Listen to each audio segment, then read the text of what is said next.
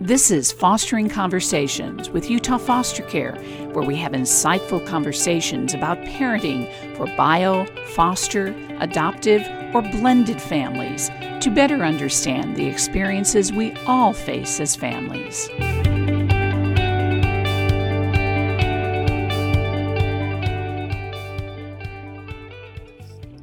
Hello, everyone, and a special welcome out there to Utah foster families. I'm Deborah Lindner, and here at Utah Foster Care, we are in the midst of celebrating National Foster Care Month. That is a time when we try to show our appreciation to our foster parents, and we also try to educate the public uh, to focus their attention on what foster care is, some of the myths about fostering, and um, and to explain the child welfare system. And our two guests are in a perfect position to do that today. They're an integral part of our foster care community. And now we're going to meet them. But before we do, let me bring in my co host, Liz Rivera. Hi, Liz. Hi, Deborah. How are you? I am fine. Um, we both we know both of the people joining us today, but a lot of people out there may not know their names, but they are the key leaders in helping us define basically the guiding principles for foster care in Utah. Absolutely. And those principles revolve around a very difficult balancing act, which is how to protect children and at the same time preserve families in our state. So, our first guest is Diane Moore, and she began her career as a caseworker with the Division of Child and Family Services. Um, she also um, helped to lead the Office of Licensing, and she's now the director of, of DCFS. Thank you, Diane, for joining us today. Oh, thank you so much for the invite. It's an honor to be here, Liz and Deborah both Diane and our second guest um, have seen their paths cross. In fact, um, Mike Hamblin is the current CEO of Utah Foster Care, and he also started out as a caseworker. Welcome, Mike. Uh, thanks, Deborah. I'm glad to be here, and thanks, Liz, for uh, uh for inviting me to join you today. Thank you both. Well, let's start out the conversation with Diane, who has seen a lot of changes, evolution in child welfare over the years. Diane, where have we been and where are we now, basically? Wow, that's a big question. So, yeah, I started 29 years ago as a child protective services worker. And um, have had a variety of positions along the way, as, as Liz referenced, but um, this really is the work of transformation. I, I, I, feel like it is the work of transformation in the lives of our families that we serve, in the lives of our resource families, in the lives of children. Um, and I don't think that any of us remain untouched by that, right? So when I look back 29 years at where I started, what a different system it was. I mean, this was before a big federal lawsuit, and it was just before a lot of things had changed in child welfare. Um, and I think child welfare is really beautiful in that none of us none of us remain unchanged from child welfare. Um, not our staff, not my staff, not any of you. I mean, we could talk all day just about the things we've learned and the things we've experienced here. Um, I know it's changed me. It's changed me a lot along the way. And I'm just really grateful to be here um, as I contemplate the changes specific to resource families, um, my first feeling is just a great honor, respect, and gratitude towards the service that they provide. Um, a lot of people don't know this, but along the way, um, I was actually a licensed resource parent. Um, when I started this job, I was 22 years old. I wasn't even a parent myself. Um, I was, like I said, a CPS worker, and um, I had the opportunity to allow this job to impact how I raised my own children. Um, I had the opportunity to adopt a child along the way, um, a child with disabilities. Um, I had the opportunity to be a licensed foster parent. I had the opportunity to had one foster child that was placed with me who was placed for adoption, and ultimately that didn't work out. And without going into details, um, that was one of the most difficult situations in my life personally. So I feel like as this as the system has journeyed, I have journeyed along with the system, and actually along with Mike and, and Liz even. Um, and that's just been an honor to be part of that journey. Um, I, I think that child welfare has moved from, I would describe it as sort of an orientation that is about systems, more into an orientation that is about people, is how I would think about it. And I, I think what another realization along the way has been this idea that children um, are kept safe and, and and if we love children we we do so through the adults in their lives. And that's all the adults in their lives to me. That's their family that's their relatives that's their neighbors that's their teachers. And of course that is you know the foster family or resource family that they are living with.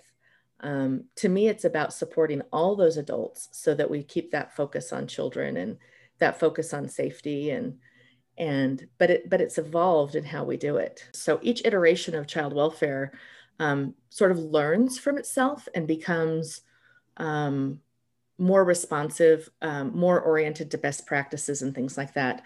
Particularly in utah i think i have seen um, a move away from congregate care which i'm really really grateful for. Um, uh, a move towards family voice and enhanced teaming, which again, I, I'm really, really grateful for. I think when all the voices are at the table in a teaming sort of decision making process, um, they're each acknowledged for being whole and what they offer to the t- to the to the situation and what they offer in the way of solutions. And to me, you know, resource families are absolutely full partners in that process. I've been really glad to move um, to to having them more at the table and to having greater voice. Um, they're the ones taking care of our children 24 7. Uh, they know things that my workers could never know about the child, about their behaviors. And it's so, so critical that they are there. Um, and the teams have a way of humanizing one another, I think. Um, it's really easy to dehumanize uh, you know the parent or the foster parent or or the caseworker or or whoever if if you don't engage with them if you don't build a relationship with them if you're not kind of together with a same goal um, trying to figure out how to create solutions on behalf of a child. So i really have felt like child and family teaming is one of the very best things that ever happened to child welfare. Um, we are right now actually in the process of piloting enhanced um, teaming that that that's going to give even more voice to that team process. And it's going to be even more important that every voice is at the table. Um, I would say there's been an evolution in kinship um, that we've realized that for children, when you're a child and you're seeing the system through the eyes of a child, it's really about keeping things as organically similar and familiar to the child as much as possible, but in a safe way. And that's kind of tricky um, because often their home environment has been what was unsafe. But I love the phrase remove the threat, not the child. So the focus is on anything that we can keep the same for that child friends, schools, social connections, smells, tastes. Oh gosh, voices, relationships, people who look like them, people who share their culture, people who share their biology, their history. Um, we've really learned a lot about the ambiguous loss of foster care as it manifests over over the lifespan. I think before we we thought well as long as they're safe as long as i've kind of like we kind of treat the child like it's this bubble around a child like oh look i've plucked them out from this unsafe situation and and now i'm just going to keep them in this bubble and keep them safe. Um, and instead i think it's really about the adults in their lives all of the adults in their lives. The work of child welfare is the work of, of working with adults um, and that's their parents. Like i said that's that's all the adults. So i think that has been one of the things that has been really different is is there's this acknowledgement that um, that the removal of a child, the intervention of a child welfare system, um, placement in foster care, uh, adoption, you know, all of these come with losses for children and a grief that I don't think we realized when we were a little less trauma informed before. Um, I think it's it's um, it's interesting because for me, I will say, it has never really been about parents' rights to me. Even the idea of children staying home. There was this kind of weird, quirky spot in our history here in Utah after the lawsuit where it seemed like it was sort of this us and them sort of child's rights versus parents' rights.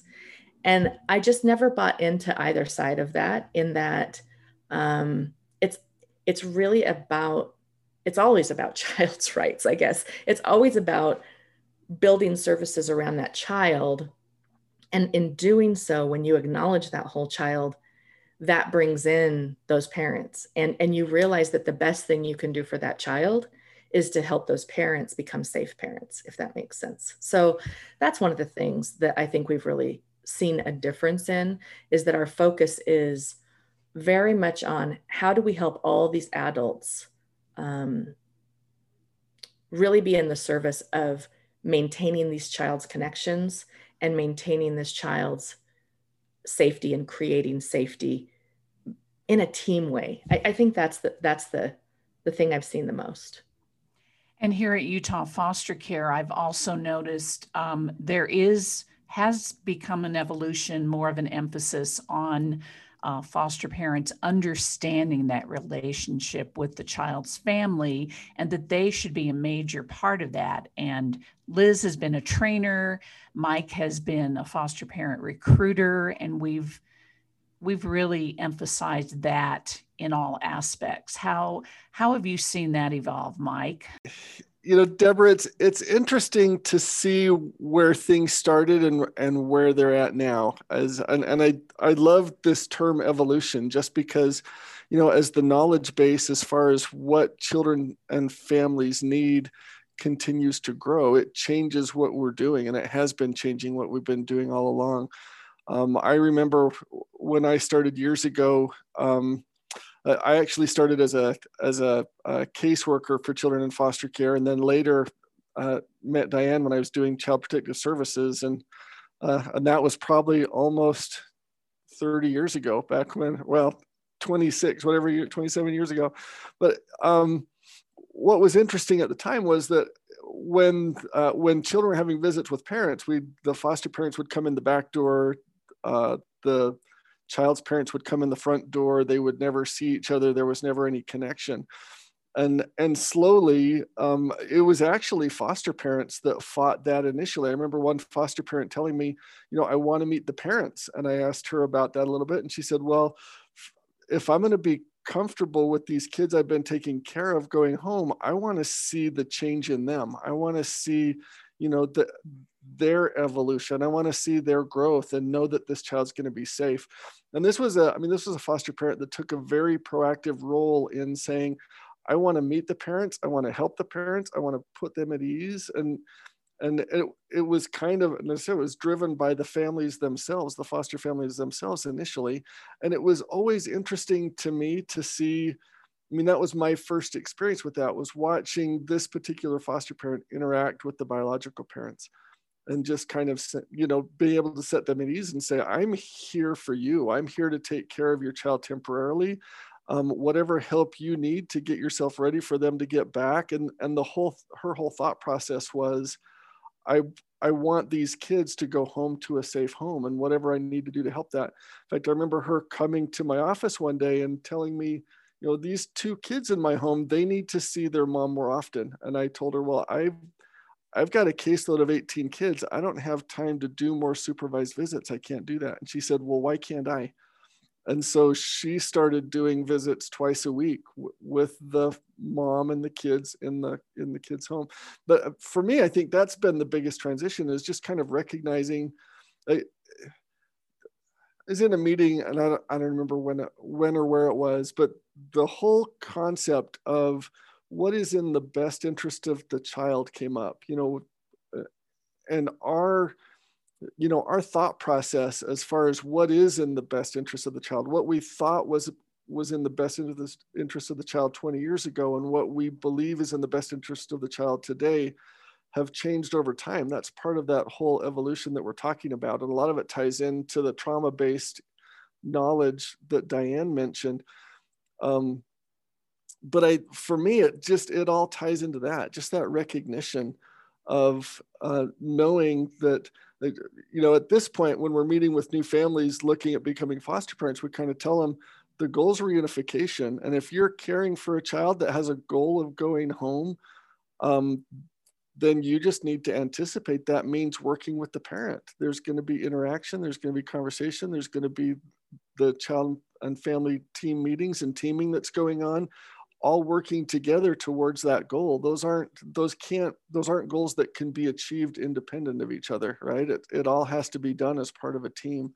And i think for me that's the biggest transition deborah. That's kind of my long roundabout answer but we went from coming in separate doors and never seeing each other to recognizing that we all need each other to be successful. For the case to be successful whatever that success looks like we all have to work together and be part of the same team. And I, I think so much of it ties into what Diane mentioned that when we see each other face to face, when we get to know each other, when we can have those conversations, how we how we see each other, how we view each other, um, all of that changes, right? All of that changes. We're able to see each other um, for who we are as individuals with our own issues for sure, but also with our own strengths um, and hopes and dreams and everything else. And we can start to approach each other from that place of, you know, seeing the humanness in each other and supporting each other in that. Absolutely. I think one of my favorite things that happens is when a foster parent says to me, I expected to fall in love with the kids. I didn't expect to fall in love with their family. And I love that. And and we see probably I think uh, almost on a weekly basis the Facebook groups um, many of the regions have uh, resource closets for the the families to get clothes and that for the kids. But uh, probably on a weekly basis, I see a foster parent who will post on the Facebook group, um, "Hey, these kids just went back to their mom, and she needs some whatever." and is there anything in the closet that would help her? And every single time every single time um, someone says absolutely let's get her there and let's make an appointment and help her find what she needs. And so this this what mike was just talking about is just it's it's one of the most beautiful things i've ever seen in my life is to see those families come together uh, on behalf of those kids. And and when you create those kind of relationships where you're all working together towards that kind of same goal um, you find that regardless of how it ends, everyone sort of gets there with integrity and compassion. And um, if that ends in a reunification, um, we can honor the sorrow of, of that if that was a, a, a, foster family that that wanted to adopt that child or initially thought that was the path for them. Um, while still celebrating that this child gets to go back to their roots and, and back to their family and and doesn't have to have that intergenerational severed loss of where they came from. Um, and and similarly um, when those parents are engaged in a way that i think has real respect for them um, we see very different outcomes. And you know that's that's one of the things that i would say is a big difference in child welfare is um, as we start talking about what does robust reunification really look like? Like have we put barriers there that don't need to be, be to be there? This was a system that largely i'm going to assert a little bit was created to sort of default on a pathway to adoption historically. I'm talking 15 20 years ago. That was a default path um, and and so i'm constantly asking myself and, and working with you and, and other community members but how do we create a, fo- a foster care system and a child welfare system that the default path is successful reunification. I mean, don't get me wrong, there are cases that should not have reunification, and we have things in our law that allow us to not even do reunification in certain cases, and we take advantage of that. But when reunification is the goal, it needs to be all in it needs to really really be the the goal. And every person on that team including the resource family that needs to be you know what we're all focused on the success of. It's it's been a very interesting process to see that evolution. Um, this continuum it doesn't end at adoption even if it goes adoption because these children carry their pasts with them and these children um, and and and the adoptive families you know I, I, am an adoptive parent. I'm an adoptive parent who it didn't turn out as i had planned. Um, i didn't know my child was going to have lifelong disabilities and live with me forever when i adopted her. Um, and there's a grief and a loss to that. And and there's a figuring out this relationship with this child that you didn't um, uh, come to come to your family that other way. Do you know what i mean? Like i remember looking at my daughter and i imagine that lots of i imagine lots of resource families have felt like this on the first day where you kind of have this oh my gosh what did i just do? moment where you're like this child is a stranger and i am their parent and i am supposed to take care of them and love them. And of course we love when we nurture right? We love when we serve. We love when we care. And i just am constantly amazed at the great capacity for love that our foster families have. They are truly, I call them resource families because they are truly resources. I think foster is not as, uh, I don't know, I know it's the word, but um, to me, resource is like you're contributing so much in the child in this child's life. You're a resource in so many different ways, and you're you're a resource to the system and to the family and things like that. But it it is a this is I, I call it not heartbreaking work, but heart stretching work because it's it it will like i said at the beginning it will transform you and and bend you. And um, i've found that when we yield to it um, we learn amazing things about ourselves and about those that we serve and about those that we love and and about the families that we work with and and things like that. I hope this work always has compassion and respect.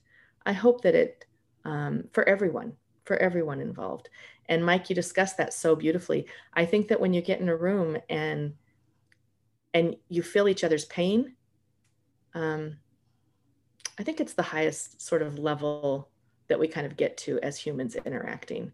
And it's a shame when we don't open ourselves up to that.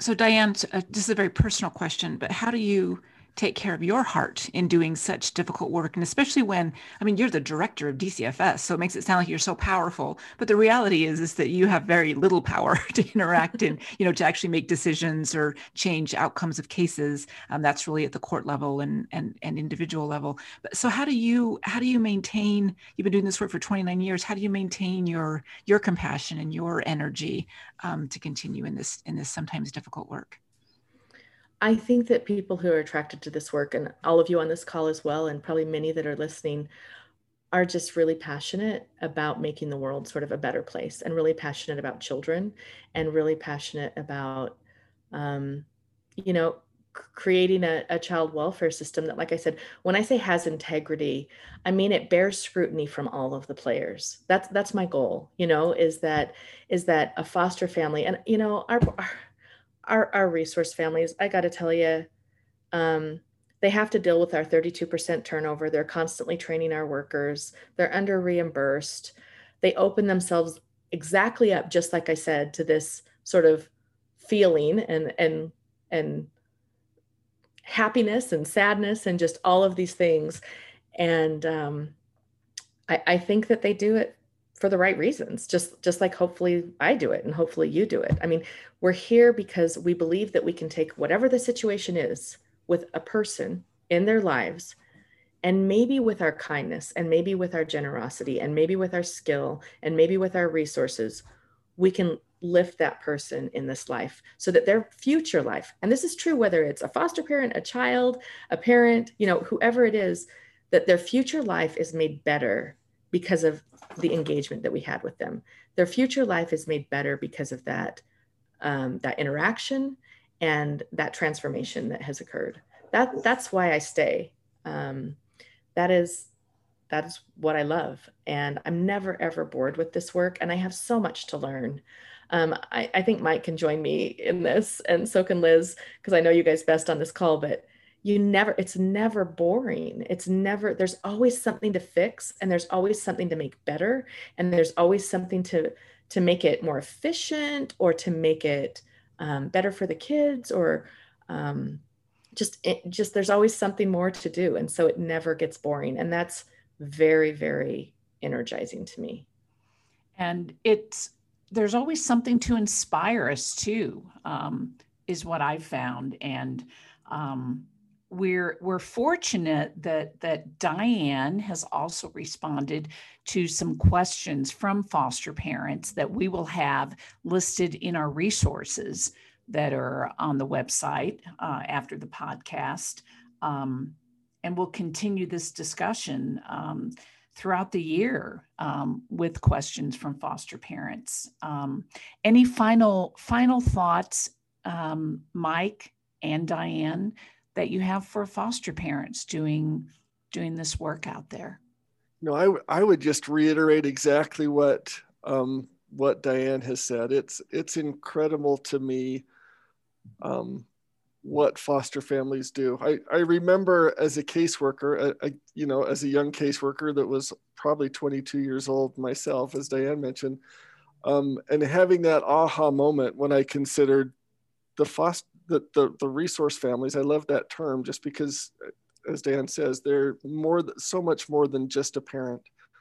Um, but having that aha moment of these these families take the kids in as a caseworker you know i work eight to five and that doesn't mean i didn't ever worry when i went home at night and i i certainly took phone calls in the evening and on weekends at times but i had that aha moment of i take phone calls sometimes in the off hours and they're caring for children all the time in the off hours and responding to those kids needs all the time in the off hours whatever those things might be.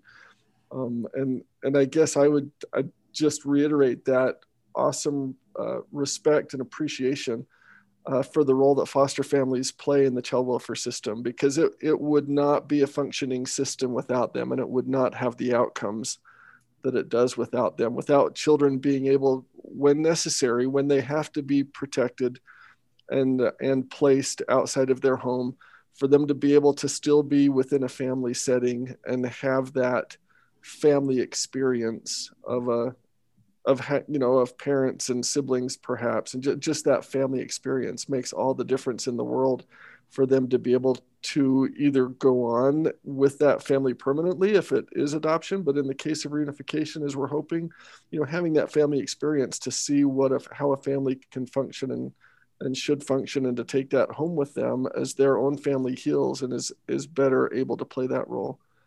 Um, it's just it, we wouldn't have the system we have and we wouldn't have the outcomes we have without the families that we have i 100% agree they're amazing and and i just want to thank them and again I, I know it's hard but i would say we need to lean in to each other you know we need to we need to lean in and see each other as whole individuals both as professionals with our caseworkers with our parents with our resource families with the child um, i really think that when we see that wholeness and we don't marginalize one another in any way. Um, that we honor the complexity of these situations and the complexity of the individuals in these situations. Um, you know, I have an open door and I love to hear foster parent stories. I find them very humbling, actually. I find them that they help me be very aware of how much better we need to do as a system. And I'm just grateful for the opportunity to continue building that relationship and, and trying to make this a system that serves everyone better. What a great way to end our conversation today during National Foster Care Month. Thank you, Mike Hamblin, CEO of Utah Foster Care, and thank you, Diane Moore, uh, the Director of the Utah Division of Child and Family Services, for joining us. And we want to, of course, thank again all of our foster parents, um, those of you in Blanding, those of you in Logan, all parts of the state. Utah really has a very diverse population of people serving serving children in foster care, and um, we want to thank you again. And for all of those out there, as we say, who have not only fallen in love with the child, but also fallen in love with their families, we want to say thank you. Thanks for listening today. Um, I'm Deborah Lindner. We will join you next time for Fostering Conversations. This has been Fostering Conversations with Utah Foster Care. Thank you for joining us. For more information, go to utahfostercare.org. We'll see you next time